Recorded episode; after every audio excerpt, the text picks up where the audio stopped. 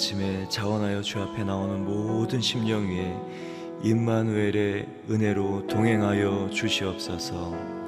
오늘도 이길 힘을 주시고 피할 길을 내시고 돕는 자를 만나게 하시고 믿음으로 걸어가는 귀한 선택을 하여 오늘도 주님의 영광을 드러낼 그릇으로 저희를 사용하여 주시옵소서. 주의 말씀으로 우리를 깨우시고 발의 등이 되게 하시고 길의 빛이 되게 하여 주시옵소서. 예수님의 이름으로 기도합니다. 아멘. 새벽 예배 오신 한분 한분 주님의 이름으로 축복합니다. 오늘 하나님께서 주시는 말씀은 레위기 7장 28절에서 38절 말씀입니다. 함께 교독하시겠습니다. 여호와께서 모세에게 말씀하셨습니다. 이스라엘 백성에게 말하여라. 여호와께 화목 제물을 가져오는 사람은 여호와께 드리는 화목 제물들의 희생물 가운데 일부를 여호와께 예물로 가져와야 한다. 그는 여호와께 화제로 드리는 제물을 스스로 가져와야 한다. 그는 기름과 함께 가슴살 부위를 가져오고 가슴살 부위는 여호와 앞에서 흔들어 바치는 예물로 여호와께 드려야 한다. 제사장은 그 기름을 제단에서 태워야 하지만 가슴살 부위는 아론과 그 아들들의 것이 될 것이다. 화목 제물의 오른쪽 뒷다리를 들어 올려 바치는 예물로 제사장에게 주어야 한다. 아론의 아들들 가운데서 화목 제물의 피와 기름을 여호와께 드리는 일을 하는 제사장은 자신에게 주어진 한 몫으로 오른쪽 뒷다리를 가질 수 있다. 내가 이스라엘 백성이 낸 화목 제물들 가운데서 흔든 가슴살 부위와 드려진 오른쪽 뒷다리를 이스라엘 백성에게서 받아 제사장 아론과 그 아들들에게 영원한 몫으로 주었다. 이것은 아론과 그 아들들이 제사장으로 여호와를 섬기도록 임직된 날에 드린 여호와의 화제물 가운데서 아론이 받는 몫이며 그 아들들이 받는 몫입니다. 그들이 임직하던 때 여호와께서 이스라엘 백성들에게 이것을 그들에게 주도록 명령하셨습니다. 그것은 대대로 주어진 영원한 몫입니다. 이상은 번제물과 곡식제물과 속죄제물과 속건제물과 성별케 하는 제물과 화목제물에 관한 규례입니다. 38절 함께 읽겠습니다.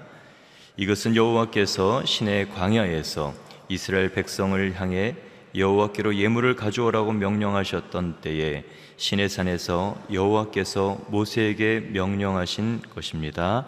아멘.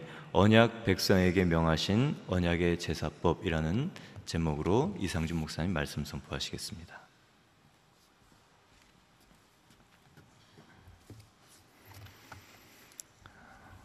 오늘 하루도 말씀으로 성령으로 충만한 하루가 되기를 축복합니다. 아, 그 화목제물 중에서 제사장의 몫에 대한 이야기를 오늘 아, 나누고 있습니다. 29절 말씀 같이 읽어보겠습니다. 시작. 이스라엘 백성들에게 말하여라. 여호와께 화목 제물을 가져오는 사람은 여호와께 드리는 화목 제물들의 희생물 가운데 일부를 여호와께 예물로 가져와야 한다. 어, 화목 제물의 일부를 하나님 앞에 가져오라. 그래서 오늘 본문에서는 이제 기름과 가슴살과 오른쪽 뒷다리를 이야기를 하고 있습니다. 그 중에서 이어지는 30절 말씀 제가 읽겠습니다. 그는 여호와께 화제로 드리는 제물을 스스로 가져와야 한다. 그는 기름과 함께 가슴살 부위를 가져오고 가슴살 부위는 여호와 앞에서 흔들어 바치는 예물로 여호와께 드려야 한다. 아, 30절에 보면 화제라는 표현이 나오죠. 이 화제는 불로 태워서 어, 드리는 제물이다. 이 방법에 따른 제사의 종류가 있고 용도 목적에 따른 제사의 종류가 있죠. 우리가 용도 목적에 따라서 크게 다섯 가지를 보았죠. 이제 번제, 소제, 속죄제, 속건제, 화 목제를 보았습니다. 이 방법에 따른 것은 화제가 여기 등장하고 30절 하반절에 흔들어 바치는 예물이다. 그래서 요제라는 표현을 쓰고 그리고 32절에 보면 들어 올려 바치는 제물이다. 이 거제, 이 heave offering이라고 표현을 했는데 들어 올려서 하나님 앞에 바치는 행위를 합니다. 네 번째가 전제, drink offering. 우리가 이제 마실 수 있는 뭐 포도주 같은 거죠. 그것을 재단에 부어서 어, 드리는 것입니다. 그 네 가지 방법 중에서 화제로 드리는 제물을 가져오라 아, 그렇게 말씀하고 기름과 가슴살 부위. 근데 기름은 재단 위에서 하나님 앞에 태워서 드렸기 때문에 화제이죠. 근데 가슴살 부위는 요제로 하나님 앞에 드리라. 그러면 흔들어서 하나님 앞에 바친 것이기 때문에 그 전혀 뭐 태운 것이 아- 아 니기 때문에 여전히 남아 있는 것이죠. 근데 그 여전히 남아 있는 요제 흔들어 바친 어, 이 가슴살 부위를 이 제사장들의 몫으로 준다. 31절에 나오는 말씀입니다. 아론과 그 아들들의 것이 될 것이다. 자, 32절과 33절 또 읽어보겠습니다. 화목 제물에 오른쪽 뒷다리를 들어 올려 바치는 예물로 제사장에게 주어야 한다. 아론의 아들들 가운데서 화목 제물의 피와 기름을 여호와께 드리는 일을 하는 제사장은 자신에게 주어진 한 몫으로 오른쪽 뒷다리를 가질 수 있다. 아, 화목제물 가운데서 가슴살은 요제로 어, 하나님 앞에 드리는 어, 과정을 거친 이후에 그것을 아론과 그 아들들 그 제사장들의 몫으로 공동의 몫으로 주었습니다. 근데 오른쪽 뒷다리의 경우에는 거제로 하나님 앞에 바치는 과정 이후에 33절에 보면 피와 기름을 여호와께 드리는 일을 한 제사장 그러니까 그 화목제를 진행했던 그 바로 담당자를 이야기하는 것이죠. 집례자였던 바로 그 제사장에게만 몫으로 주었습니다. 오른쪽 뒷다리는 그에게 준다. 아, 그래서 34절 말씀 이어서 읽어보겠습니다. 시작. 내가 이스라엘 백성이 낸 화목제물들 가운데서 흔든 가슴살 부위와 드려진 오른쪽 뒷다리를 이스라엘 백성에게서 받아 제사장 아론과 그 아들들에게 영원한 몫으로 주었다. 아멘. 아, 오늘 33절에도 반복해서 또 이야기했지만 피와 기름은 하나님의 것이죠. 이건 하나님의 몫이고 하나님께 드리는 것입니다. 아, 가장 좋은 것, 기름진 것, 그리고 가장 소중하고 귀한 생명이 담긴 것, 예, 기름과 피는 하나님 앞에 올려 드립니다. 근데 오늘 본문을 이렇게 묵상을 하면서 이어지는 말씀에 그 제사를 집례한 제사장과 그리고 동료 제사장들에게 몫으로 주시는 것은 이 가슴살과 오른쪽 뒷다리다. 이게 어떤 상관관계가 있는지 사실은 처음에는 상관관계가 있다고 생각하고 묵상한 것이 아닌데 아, 묵상을 하다 보니까 이 상관관계가 있어요. 이 가슴살은 뭐 우리식으로 표현하자면 갈비살이죠. 음, 그래서 하나님 앞에 예물로 드리는 그 짐승에서 가장 좋은 부위, 기름진 부위, 그리고 가장 귀한 생명이 담겨 있는 그 부분, 어, 이것은 피와 기름입니다. 이 피와 기름을 하나님 앞에 드렸는데, 자 그러면 하나님께서 그 제사를 진행한 제사장들에게는 무엇을 주셨는가? 하나님 앞에 바쳐지는 제물 중에서는 피와 기름을 제외한 나머지 제물 중에서는 아, 가슴살, 이 갈비살이 가장 부드럽고 맛있는 부위를 이야기하는 것입니다. 물론 오늘 가슴살과 오른쪽 뒷다리 외에도 나머지 짐승에 어, 굉장히 많은 부위가 있죠. 이것은 화목제에 동참한 뭐 가족이라든지 이웃이라든지 이 지역 공동체 사람들이 함께 먹도록 하신 것이죠. 아, 근데 가장 좋은 부위인 아, 갈비살을 제사장들에게 주도록 하였고 또 오른쪽 뒷다리는 우리가 성경을 볼 때마다 오른쪽이다라는 것은 이 정통성, 권위를 상징하는 것이죠. 그리고 뒷다리는 힘과 능력을 상징하는 것이고요. 그래서 가장 좋고 가장 귀한 몫을 제사장들에게 주도록 하셨어요. 아, 제사장들은 하나님의 대리인 역할을 하는 부분도 있지만 또 한편으로는 그 백성들의 편에 서서 이 백성들과 함께 화목제의 교제를 나누는 측면도 있죠. 아, 하나님 앞에 우리가 가장 좋은 것, 가장 귀한 것을 구별해서 드려야 되는 줄로 믿습니다. 최고의 하나님께 나의 최선을 드리는 것이죠. 그리고 나면 아, 하나님 앞에 그 최선의 헌신을 한 사람에게는 무엇을 주시는가? 무엇이 남는가? 내가 하나님 앞에 드리고 무엇이 남는가? 이런 생각들을 하는 경우들이 있죠. 그래서 하나님 앞에 최선의 헌신을 드리는 것을 두려워합니다. 이스라엘 백성들도 하나님께 많은 책망을 들었, 들었던 것이 눈먼 것, 다리 저는 것, 불완전한 것을 하나님 앞에 많이 드렸거든요. 내게 필요 없는 것, 가장 좋은 것이 아니라 내게 필요 없는 것, 내게 남아 도는 것. 여러분 시간이 남아 돌아서 교회 사역을 하고 재능이 남아 돌아서 할 일이 없어서 어, 내가 하나님 앞에 헌신하는 것이 아니죠. 어, 우리의 가장 좋은 것, 가장 귀한 것을 하나님 앞에 드릴 때 하나님께서 그 예배, 그 헌신을 기뻐 받으시는 줄로 믿습니다. 그러면 그 헌신자에게는 무엇을 주시는가? 그 헌신자에게는 하나님의 것으로 구별된 그 이외에 가장 좋은 것을 주시는 줄로 믿습니다. 이것이 오늘 주시는 말씀이죠.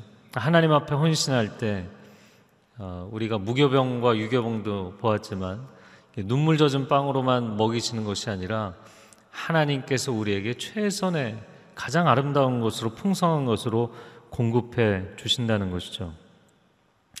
자, 이어지는 35절 말씀 35절 같이 읽어보겠습니다. 시작. 이것은 아론과 그 아들들이 제사장으로 여호와를 섬기도록 임직된 날에 드린 여호와의 화제물 가운데서 아론이 받는 몫이며 그 아들들이 받는 몫입니다. 이어서 36절에도 영원한 몫입니다. 임직한 이후로 대대로 주어지는 영원한 몫이다 이야기를 합니다. 아, 물론 오늘 이 본문의 말씀은 여전히 제사를 지낸 이후에 그 제사의 예물, 어, 그 예물을 어떤 부위를 제사장의 몫으로 주느냐의 부분이기 때문에 어, 오늘날로 치자면 목회자들에게 해당이 될 수 있겠죠.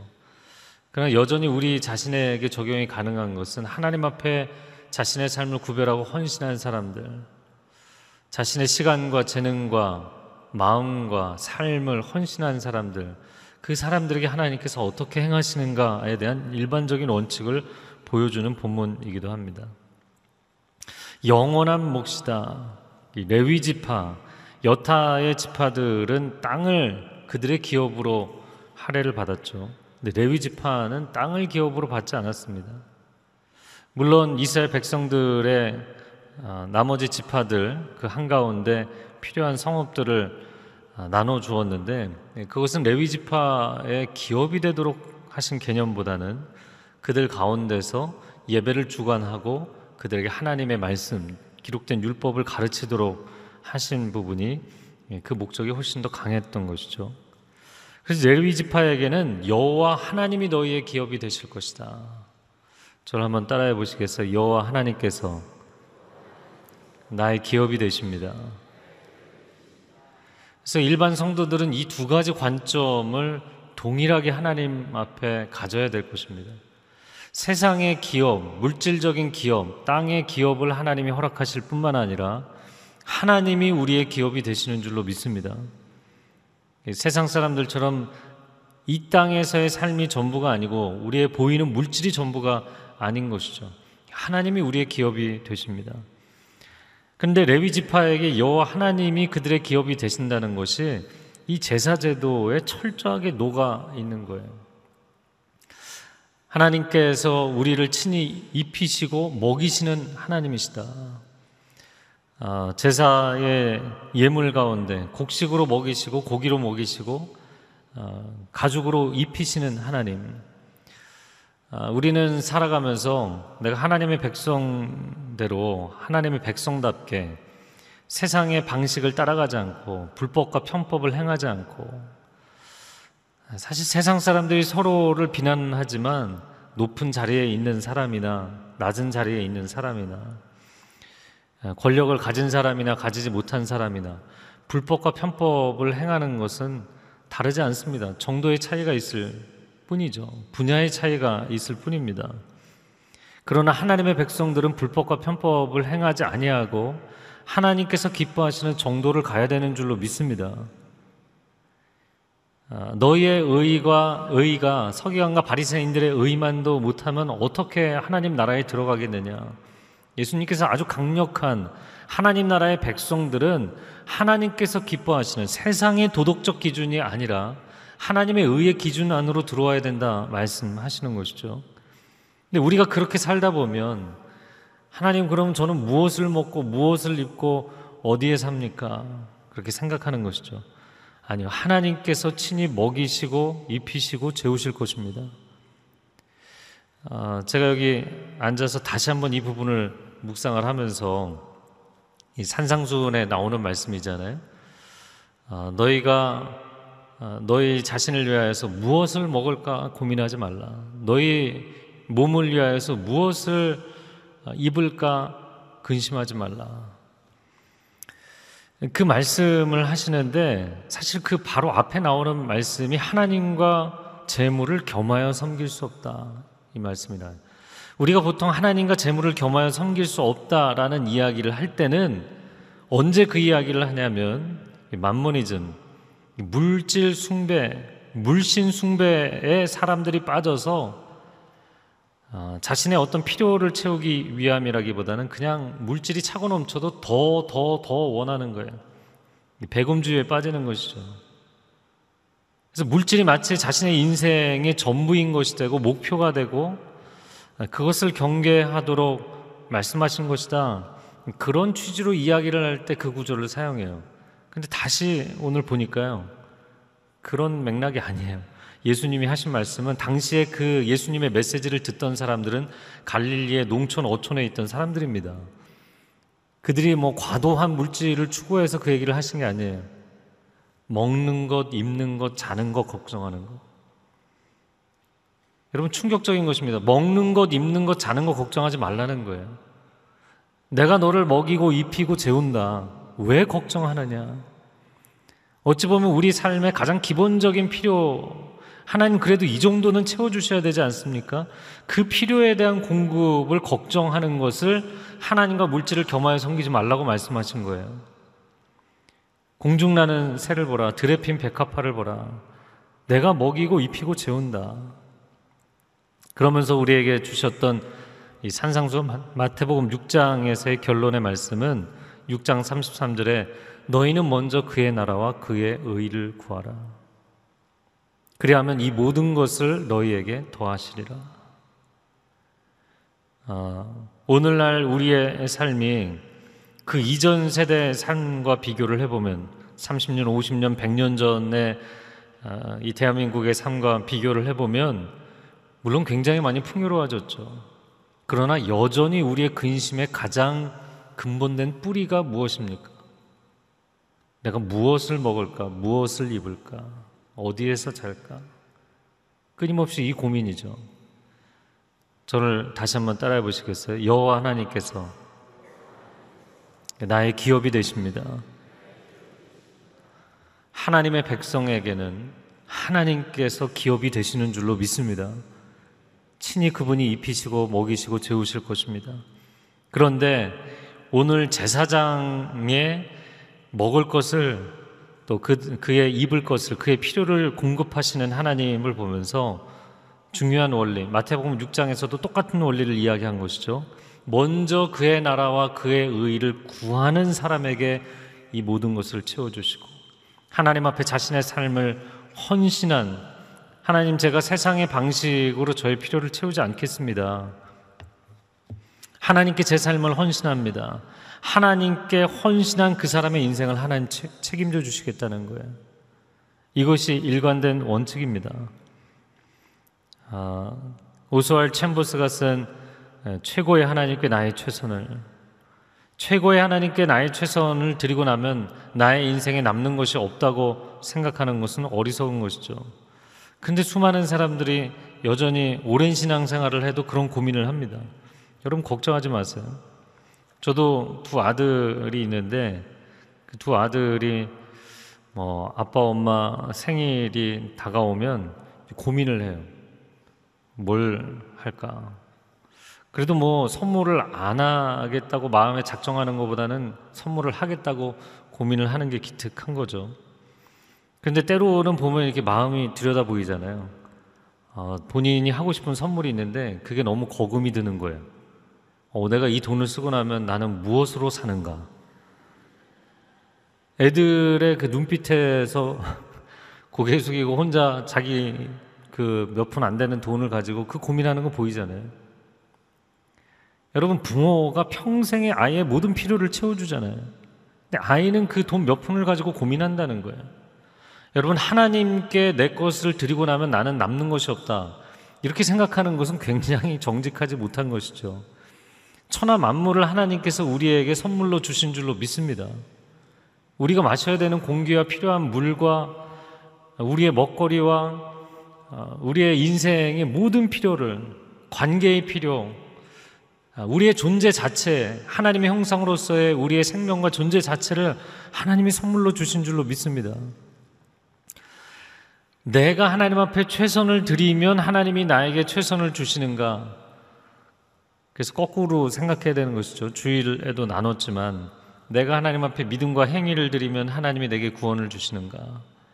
여러분 구원의 은혜 이전에 내가 하나님 앞에 뭔가를 헌신하기 이전에 하나님께서 상상할 수 없는 압도적인 은혜로 나의 인생이 이미 채워 주신 거예요. 내가 이 거금을 들여서 아빠에게 선물을 줄 것이냐 말 것이냐 고민하기 이전에 생명이 그 생명이 이 땅에 태어나도록 쏟아 부어준 사랑과 그 생명이 이어질 수 있도록 지금까지 부어준 사랑이 있는 것입니다. 아, 오늘 함께 기도할 때 아, 우리가 이 부분을 고백하면서 기도했으면 좋겠습니다. 하나님, 하나님께서 나를 이 땅에 보내실 때에는 하나님께서 나를 하나님의 자녀로 부르실 때에는 하나님께서 친히 내 인생을 책임지실 줄로 믿습니다. 하나님을 신뢰할 때 내가 세상적인 방법을 찾을 때보다 더 분명하게 하나님의 길이 열리게 하여 주시옵소서. 보이지 않던 길이 열려지게 하여 주시옵소서. 길이 없는 곳에 길을 세워 주시는 하나님을 경험하게 하여 주시옵소서. 하나님이 나의 기업이 되십니다. 하나님께서 친히 공급하실 것입니다. 이 시간 두 손을 들고 주여 삼창을 기도하겠습니다. 주여, 주여, 주여. 오 주님 감사합니다. 감사합니다. 하나님 앞에 우리의 삶을 구별하며 나아갈 때 세상 사람의 방식이 아니라 하나님의 백성의 방식으로 살아갈 때 하늘로부터 하나님께서 부어 주실 것입니다. 출애굽하여서 광야 가운데 들어갈 때 그 백성들이 원망하고 하나님을 불신하여 근심하고 걱정할 때 위로 하늘로부터 하나님께서 단비를 내리시듯이 만나를 내려 주셔서 그 백성들을 먹여 주셨습니다. 그들이 고기를 먹지 못한다고 불평할 때 매출하기로 그들을 먹여 주셨습니다. 60만의 백성들을 먹이시고 하나님의 백성들을 공급하여 주셨습니다. 두려워하지 말지어다. 근심하지 말지어다. 걱정하지 말지어다. 하나님의 손이 짧아서 하나님의 능력이 부족하여서 우리를 공급하지 못하시는 것이 아닙니다. 하나님 우리가 하나님을 불신하고 근심하고 걱정하지 아니하며 믿음으로 선포하며 나아갈 때 하나님께서 친히 채우시고 도우시는 것을 체험하고 간증할 수 있는 삶이 되게 하여 주옵소서. 여호와 하나님 나의 기업이 되십니다. 나의 공급자가 되십니다. 여호와 이레의 하나님이 되십니다. 아멘. 할렐루야 하나님. 하나님께서 친히 우리 가운데 채우시고 먹이시고 입히시는 줄로 믿습니다. 하나님과 물질을 겸하여 섬기지 말라 말씀하신 것은 우리가 정말 물질만 추구해서가 아니라 먹는 것, 입는 것, 자는 것, 기본적인 필요를 걱정하여서 두려움 가운데 사는 것, 하나님이 그 마음을 기뻐하지 아니하신다는 것입니다. 내 마음 가운데 하나님의 영광을 위하여 하나님의 나라를 위하여 사는 것을 하나님이 원하십니다. 우리의 삶에 우리 가정에 우리의 기업에 분명한 비전이 하나님 나라가 되게 하여 주시옵소서.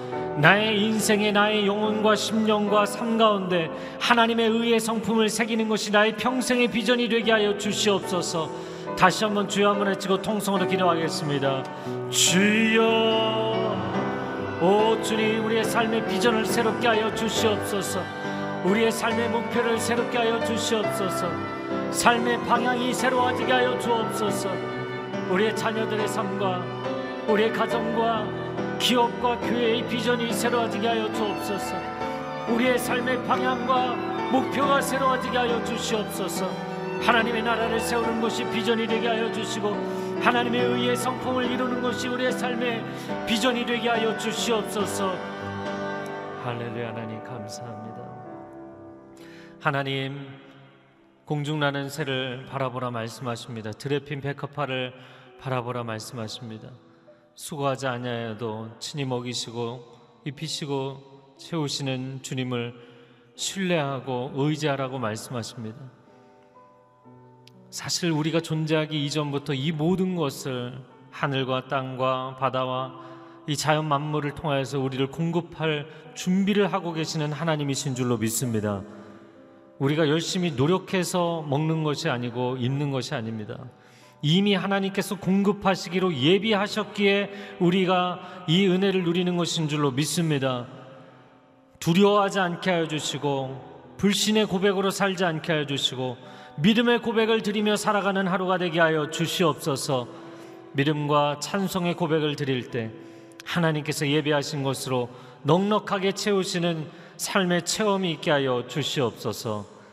이제는 우리 주 예수 그리스도의 은혜와 하나님 아버지의 극진하신 사랑과 성령의 교통하심이 우리를 사랑하셔서 우리의 삶 가운데 가장 좋은 것으로 귀한 것으로 채우시는 하나님을 신뢰하며 나아가는 귀한 하나님의 백성들 위해 소중한 가정과 자녀와 일터 위에 그리고 이 대한민국 위에 지금도 땅 끝에서 귀한 주의 은혜의 복음 증거하는 선교사님들 위해 이제로부터 영원토록 함께하여 주시기를 간절히 축원하옵나이다.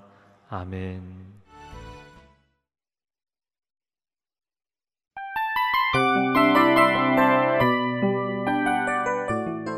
이 프로그램은 청취자 여러분의 소중한 후원으로 제작됩니다.